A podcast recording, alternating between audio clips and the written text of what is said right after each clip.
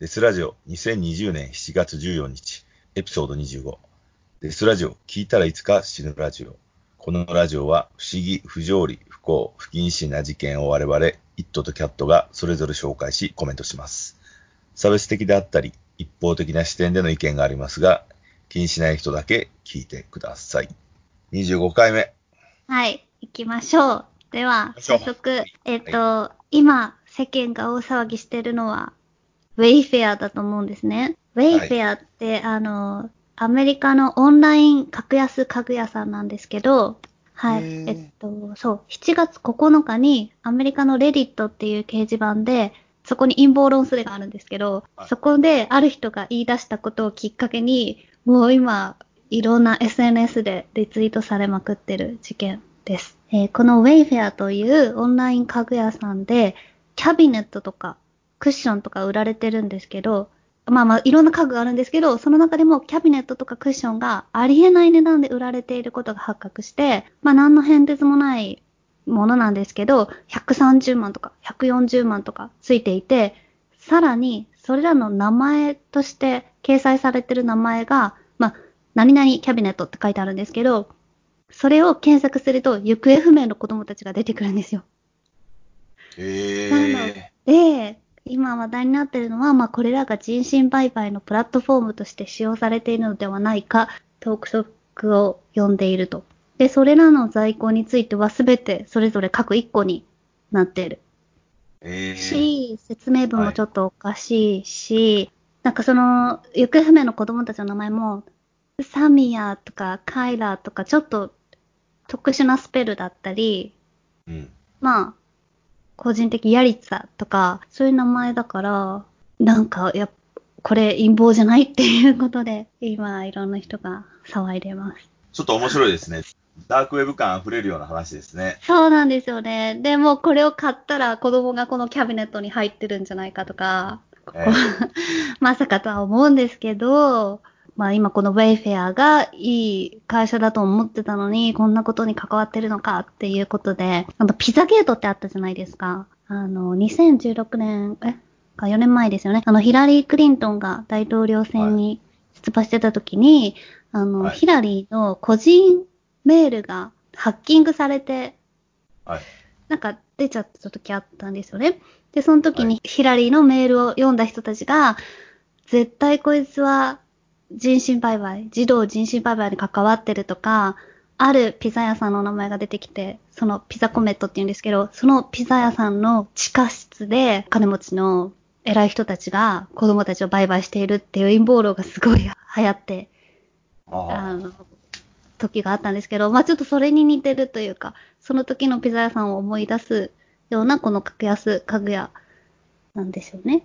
うん、はい。でもひゃくさんじゅうまんとかだったら、言ってしまえば、うん、YouTuber が買えるわけじゃないですか。有名 YouTuber が。まあそうですね。買ってみたって言って、うん、やればいいのにね。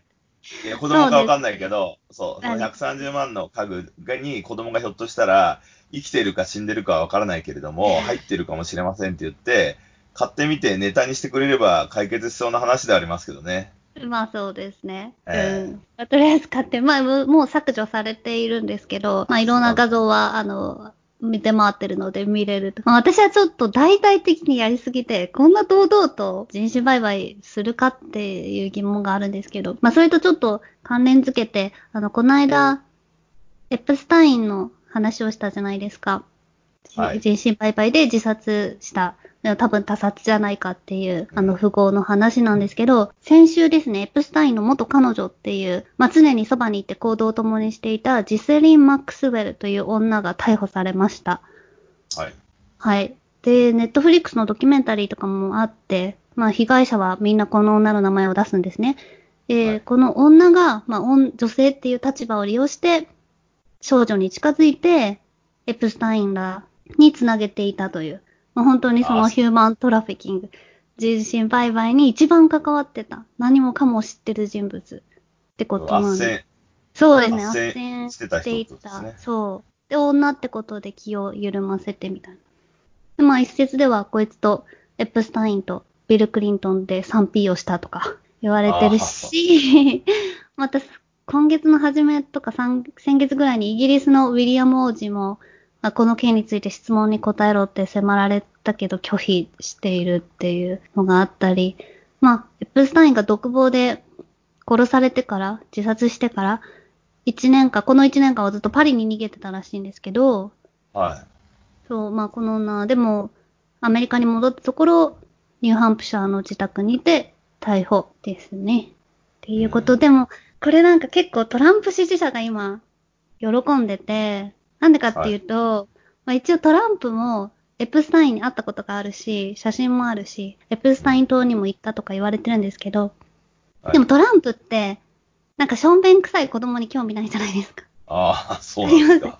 そう、なんか多分だけど、なんかブレイボーイに乗ってるような大人の女性が好きっていうか、ああ、なところあるから、そこはまともだって言われていて、はい、で、だからエプスタインとは本当にそんなに深くは関わってないんじゃないかとか、あとあの、人身売買に関わってる人を結構すごい、あの、スピードで逮捕しまくってんですよね。自分が大統領になってから。はい、なんで、このマックスウェル逮捕もグッジョブだし、はい、あの、人身売買とか児童虐待に対してはいいやつなんじゃないかっていう。流れだと思います。ああ、まあなんかアメリカってそのペドフィリア的なロリコンはすごいきついじゃないですか。はい。アジアは緩いのに。うん。確かに。まあキリスト教の観念だと思うんだけど。うん。だからなのかなと思うんですけれども。まあ確かに。なんかね、正義感がそこにはすごいありますよね。うん。そうですよね。みんなそこに怒るっていう。うん。なんかね。どうなんですかね、その資本主義社会だから金稼げりゃいいじゃんとか思っちゃうんだけど、もうそこのモラル感でみんな激高しちゃうんだけど、うーん、ねえ、だって言ってしまえばアメリカ、ヨーロッパはそういうのがうるさいけど、アジアとかインディアとかはね、普通になんかそういうの気にしないじゃないですか、うん、なんかそれだけしか来る道がねえんだからっつって、うん、働かせるし、そうだからそんなね、あの家具屋でひゃくさんじゅうまん払って人買うよりもさ、飛行機代払ってそっち行く人たちが多いわけじゃないですか。うん。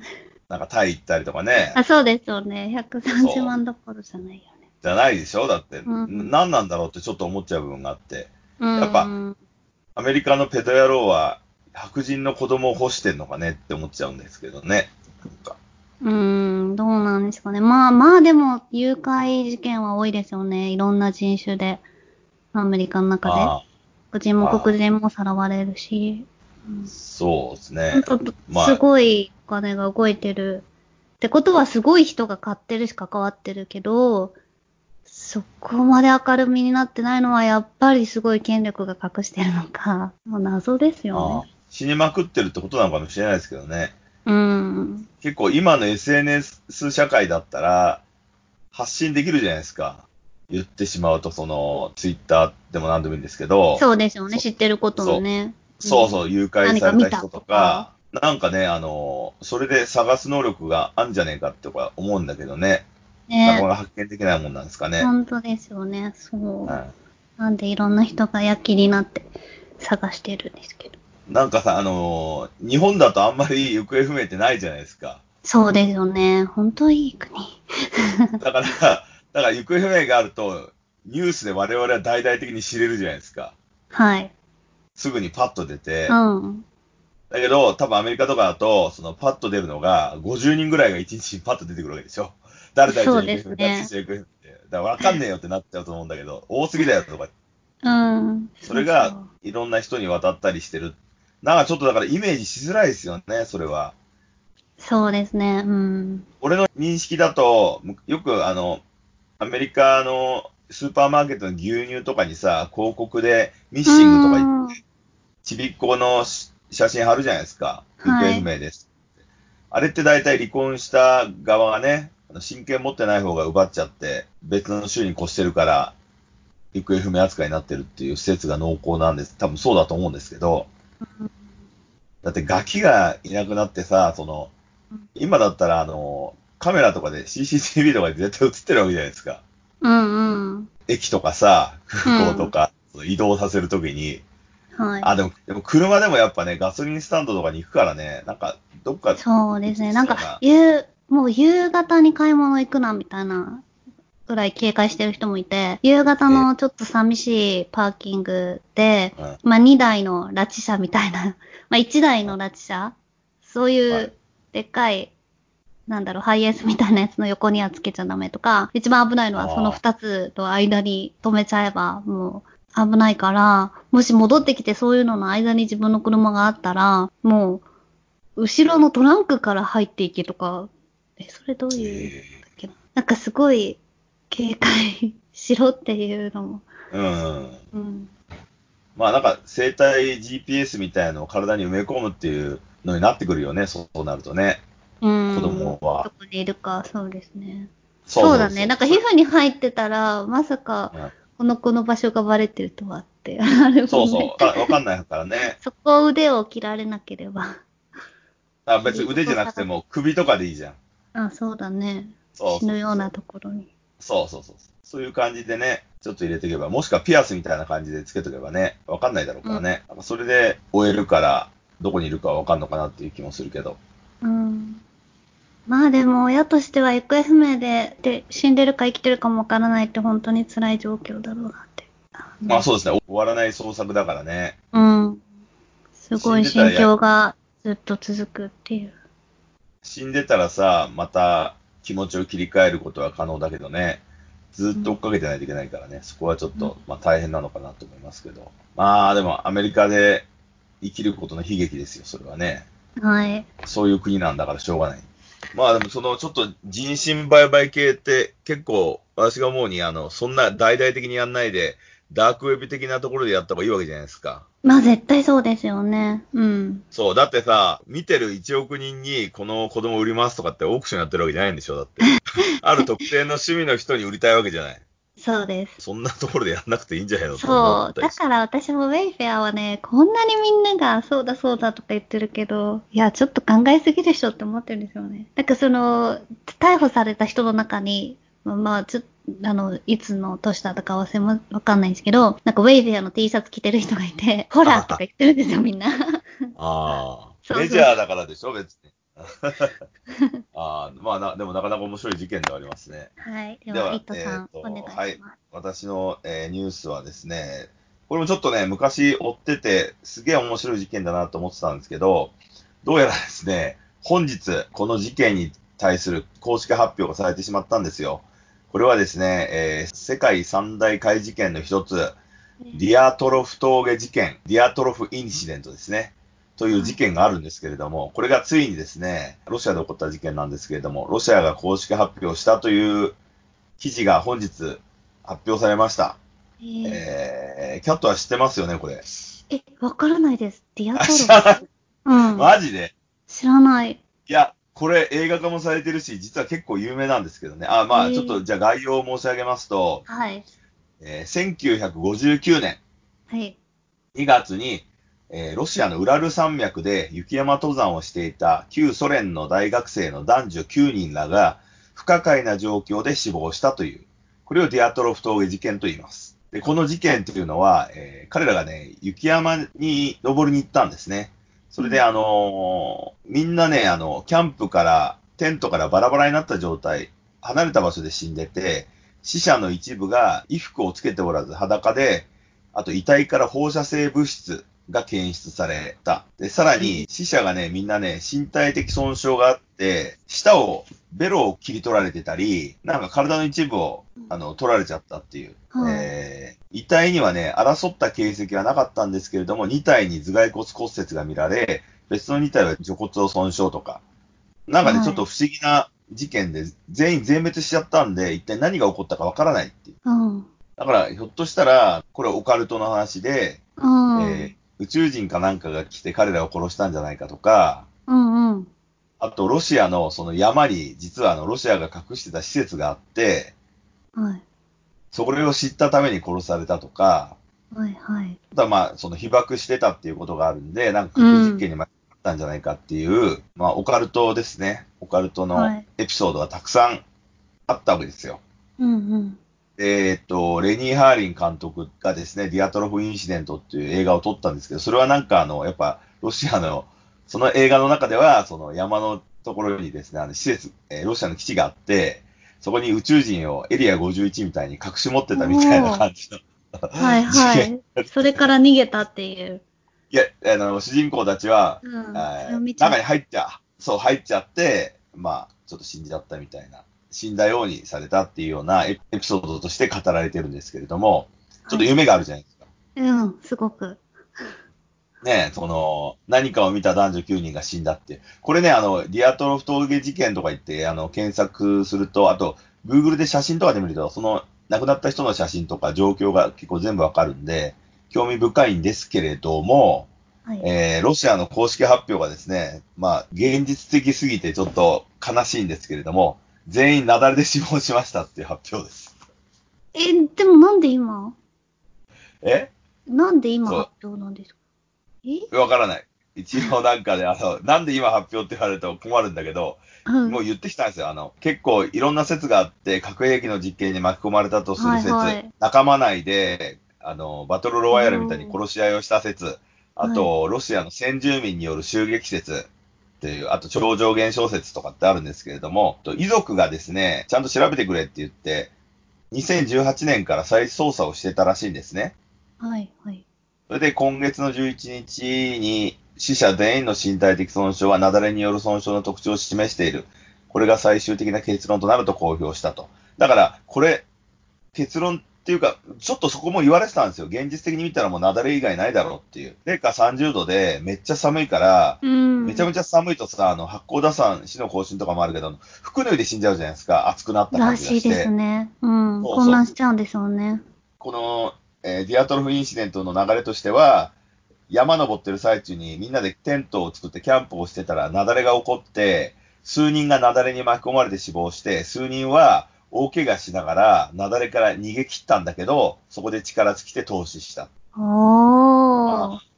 じゃあ何も不思議なことはないのだ。なかった。だけど、舌とか目がくり抜かれてたみたいな話なんだけど、それは単純に野生動物に食われたんだろうっていう。あー、そっか。そう、それで放射性物質があったっていうのも、はい、当時の田舎警察の調査だから適当なこと言ってんだろうっていう。嘘。そういう、妙に現実的で悲しい終わり方みたいな。ねえ、夢があったのに、知らない方が良かったみたいな感じでした。まあ、そうですよね。知らない方が、その、亡くなられた方たちはずっと歴史に残るわけだからね。まあね、こう、うん、半分刺激は、確かに面白い方が残っていきますね。そうなんですよ。そう。でもまあ、これはもうロシアは単なる雪崩で死んだ人たちですっていう。いい。そういう結果を発表してしまったから、その映画であった宇宙人がどうしたとかいう話はもう、うん、映画まで作っちゃったけど。そうそうそうそう。えー、あとまあロシアっていろんな事件、巨大な事件があって、ツングースカ大爆発事件とか、うん、ウラル半島大爆発事件とか、こっちは な, なぜかこう、妙に爆発してるっていう。今、うん、中国がいろんなもの爆発してるけど、ロシアはその前にね、ろくじゅうねんだいによく爆発したりしてて、それもね、今度あの、公式発表してほしいなと思ってますけど。本当ですよね。えー、そんなね、ちょっとこのディアトロフ峠事件。はい。なるほど。そうなんですよ。ちょっとがっかりなんです。そう、悲しい終わり方みたいな。言ってみればそりゃそうだろうって話なんだけど。はい。まあ、ね、ちゃんちゃんということですね。えー、うん、そうなんだ。ただ遺族は、遺族は雪崩が原因とする結論には同意していないとか言って、死因は人為的なものじゃないなんじゃないかって言って反論してるっていう。誰かからお金取られるんじゃないかっていう。だって雪崩だったらお金取れないもんね。そうそうそうそうそう。ロシア政府の誰かに殺されたんじゃない。ただ、そうは言ってもそんな雪山の山奥に秘密基地作って、とかってありえないじゃないですか。だって行きようがないんだもん、そこに。そうですよね。しかも何回も行ってたらバレるしね。そうそうそうそうそうそう。そう、まあだから映画ではね、そのいや雪山に行く前の村があるんだけど、うん、そこの住人たちがやたらいかがわしいっていう、そういう演出をしたり、そうそう、そんなことあんのかよとか思いながら見てるけど、えー、まあ夢があっていいですよね、そういう方が。でも実際にそれがあったら、そう、まあまあそうですよね。結局その何かミステリーとかあのオカルト的な部分の良さって、それに巻き込まれた人たちの名前が最後まで残るからなんですよね。余談なんですけど、興味深かったのは、昔インターネットとかテレビがなかった時代のオカルトってあるじゃないですか。はい。いわゆるあのー、スティグマってあるでしょ？うん。聖魂っていうやつ。聖なる跡っていう。あのキリストの。ああ、はいはい。血の涙みたいな。えっとね、うん、手のひらから十字架のマークが現れて、そこから血が出るっていう。はいはい。それだったり、あとあのー、宇宙人にさらわれた説っていうのがあるじゃないですか、うん、アダムスキーとか、まあ、何人かいるんですけれども、うんうん、で何か埋め込まれたとかさ言ったりするじゃないですか、うん、であと、はい、宇宙人に人体実験されて大怪我したとか、うん、あれってさ結局何かって現代的に紐解いちゃうと ディーブイ だったり自称だったりするんですよ、うん、ディーブイ だから、その昔はさ、あのー、今みたいに女性の力がとかってないじゃないですか。要は男女平等とかはなくて、家父長制っていうんですか、あの、お父さんが一番偉くって、うん、領主が一番偉くって、それの下の人たちは言うこと聞かなくちゃいけないっていうスタイルで生きてるから、暴力を振るわれても誰にも言えないっていう。はい。だから宇宙人にさらわれて、宇宙人に痛い目に遭わされましたっていう、ことを新聞社に告発すると、その人たちがオカルトで公表してくれるわけじゃないですか。こんな、この人はこんな事件がありました。うん、そうすると、その彼らをいじめてた人たちは手を出せなくなるわけですよね。うん。一躍、その人が有名人になるわけだから。そうですね。そう。それで助けてくれるわけじゃないですか。うん。周りがっていうか、周りが注目してくれるからゆえに、ぶん殴られたりするのがと収まるっていう。うん。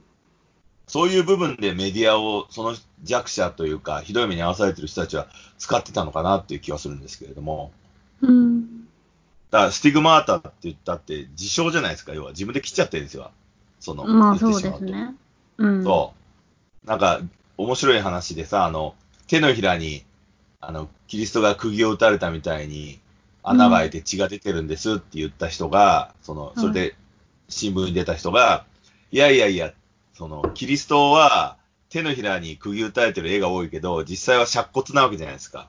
手首のところの骨。ああ、そうですね。うん。そうそうそう。あの、尺骨はにほん入ってて、引っかかるようになってるでしょ、うん、釘打ったら。だから外れない。はい、手のひらに打っちゃったら、うん、あの、人間の指の骨って。重みに耐えられない。そう、重、そうそうそう、突き抜けちゃうんで、違うでしょって言ったら、その次になんか、実は手首から出てましたとか言い出したりさ、そっち、そっちから血が出てる写真に変わってたりとか、いや、明らかにやだ、自分でやってるじゃんとか言って。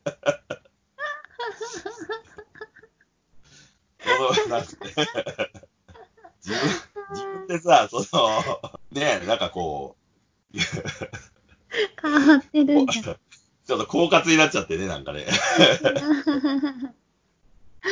えー、面白い。そう、だ、だから、だから昔は、その新聞とか写真でしかやれなかったから、その、はい、発表できなかったから、そういう技が使えたわけじゃないですか。はい。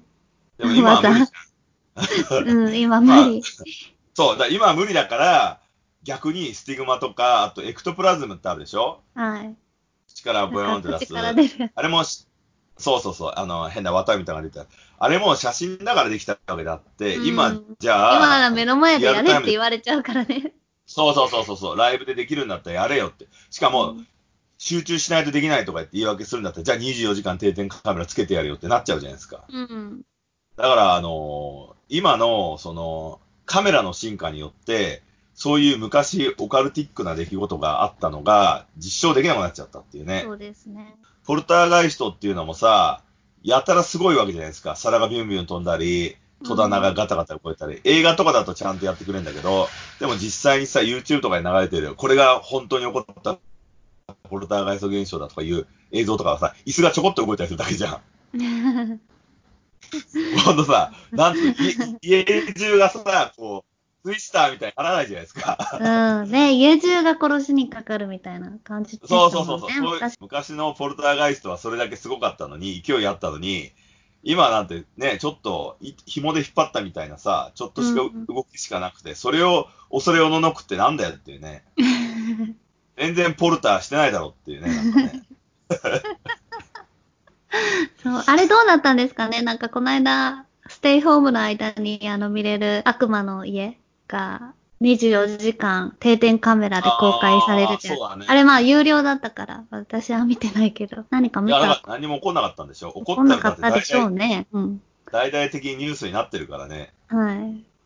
いやだからね、ちょっとね、そのそういうことなんで、昔あったその伝聞と写真のみでみんなが想像力を膨らませて、ね、しかも遠い国のニュースとかだったらね、ああ本当にそうなんですよ、いるんだアリババみたいなそうそうそうそう、うん、そういうさ喜びがなんで我々が子供の頃にあったわけじゃないですか。はい。ファンタジー。すごいあります。そう、今の子供はそれをね楽しむことはもう不可能になっちゃったんだなと思って。そうですね、ギリ信じるみたいなのももうないですよね、うん、いやだってもう、もうさほら今だからスティグマとかやってくれよって話なんですよ。突然手にボコって穴が開いて血が出始めてね、うん、見たいじゃないですか逆に我々としては、うん、でもやっぱ怒んないんですよ、うんうん、よっぽど手品みたいな技術でさ釘みたいなの持っててこんな手パンとか叩いたらさ穴開いてましたとか言ってやってくれたらそれはそれで面白いんだけど、それはもうネクストレベルなんだけど、はい、自然体でねなんか起こるものはねもうないんですよね今の現代とすると。だからこのディアトロフ事件も俺はうすうすなだれじゃねえかなっていうそのその意見を発表してる人もいたからなだれじゃねえかなと思ってたけども、ロシアが公式発表しちゃったからそういうことですよ悲しい、その何もこう超自然がねスーパーナチュラルがある余地がもうないっていう、うん、ないはっきりしましたね、うん、そうなんですよ。ちょっとそれがねまあ現代だからしょうがないんですけどちょっと悲しい事件だなっていう。はい、悲しいがっかりそんながっかりな結末か、はい、そうですね。まあでもでもこれからは全部そういうふうに証明されちゃうよなっていうことですよね。そうですね、うん、ちゃんと調べてよって言われた以上はみんなちゃんと調べざるを得ないんだから。はい、はい、まあ真実に近づくことはよしとしましょう、はい、そうですね。ではこんなところで今回は終了かな。はい、はい、えー、アップデートの情報はツイッターやインスタで発信しているので、えー、ハッシュタグデスラジオで検索してみてください。あとね、なんかちょっと、えー、っと、今週から配信のプラットフォームが増えたんで、Google でデスラジオで検索していただいても、いくつかのプラットフォームが表示しますんで、そこで好きなやつを選んで聞いてみていただければと思います。はい。それではまた次回お楽しみに。はい。さようなら。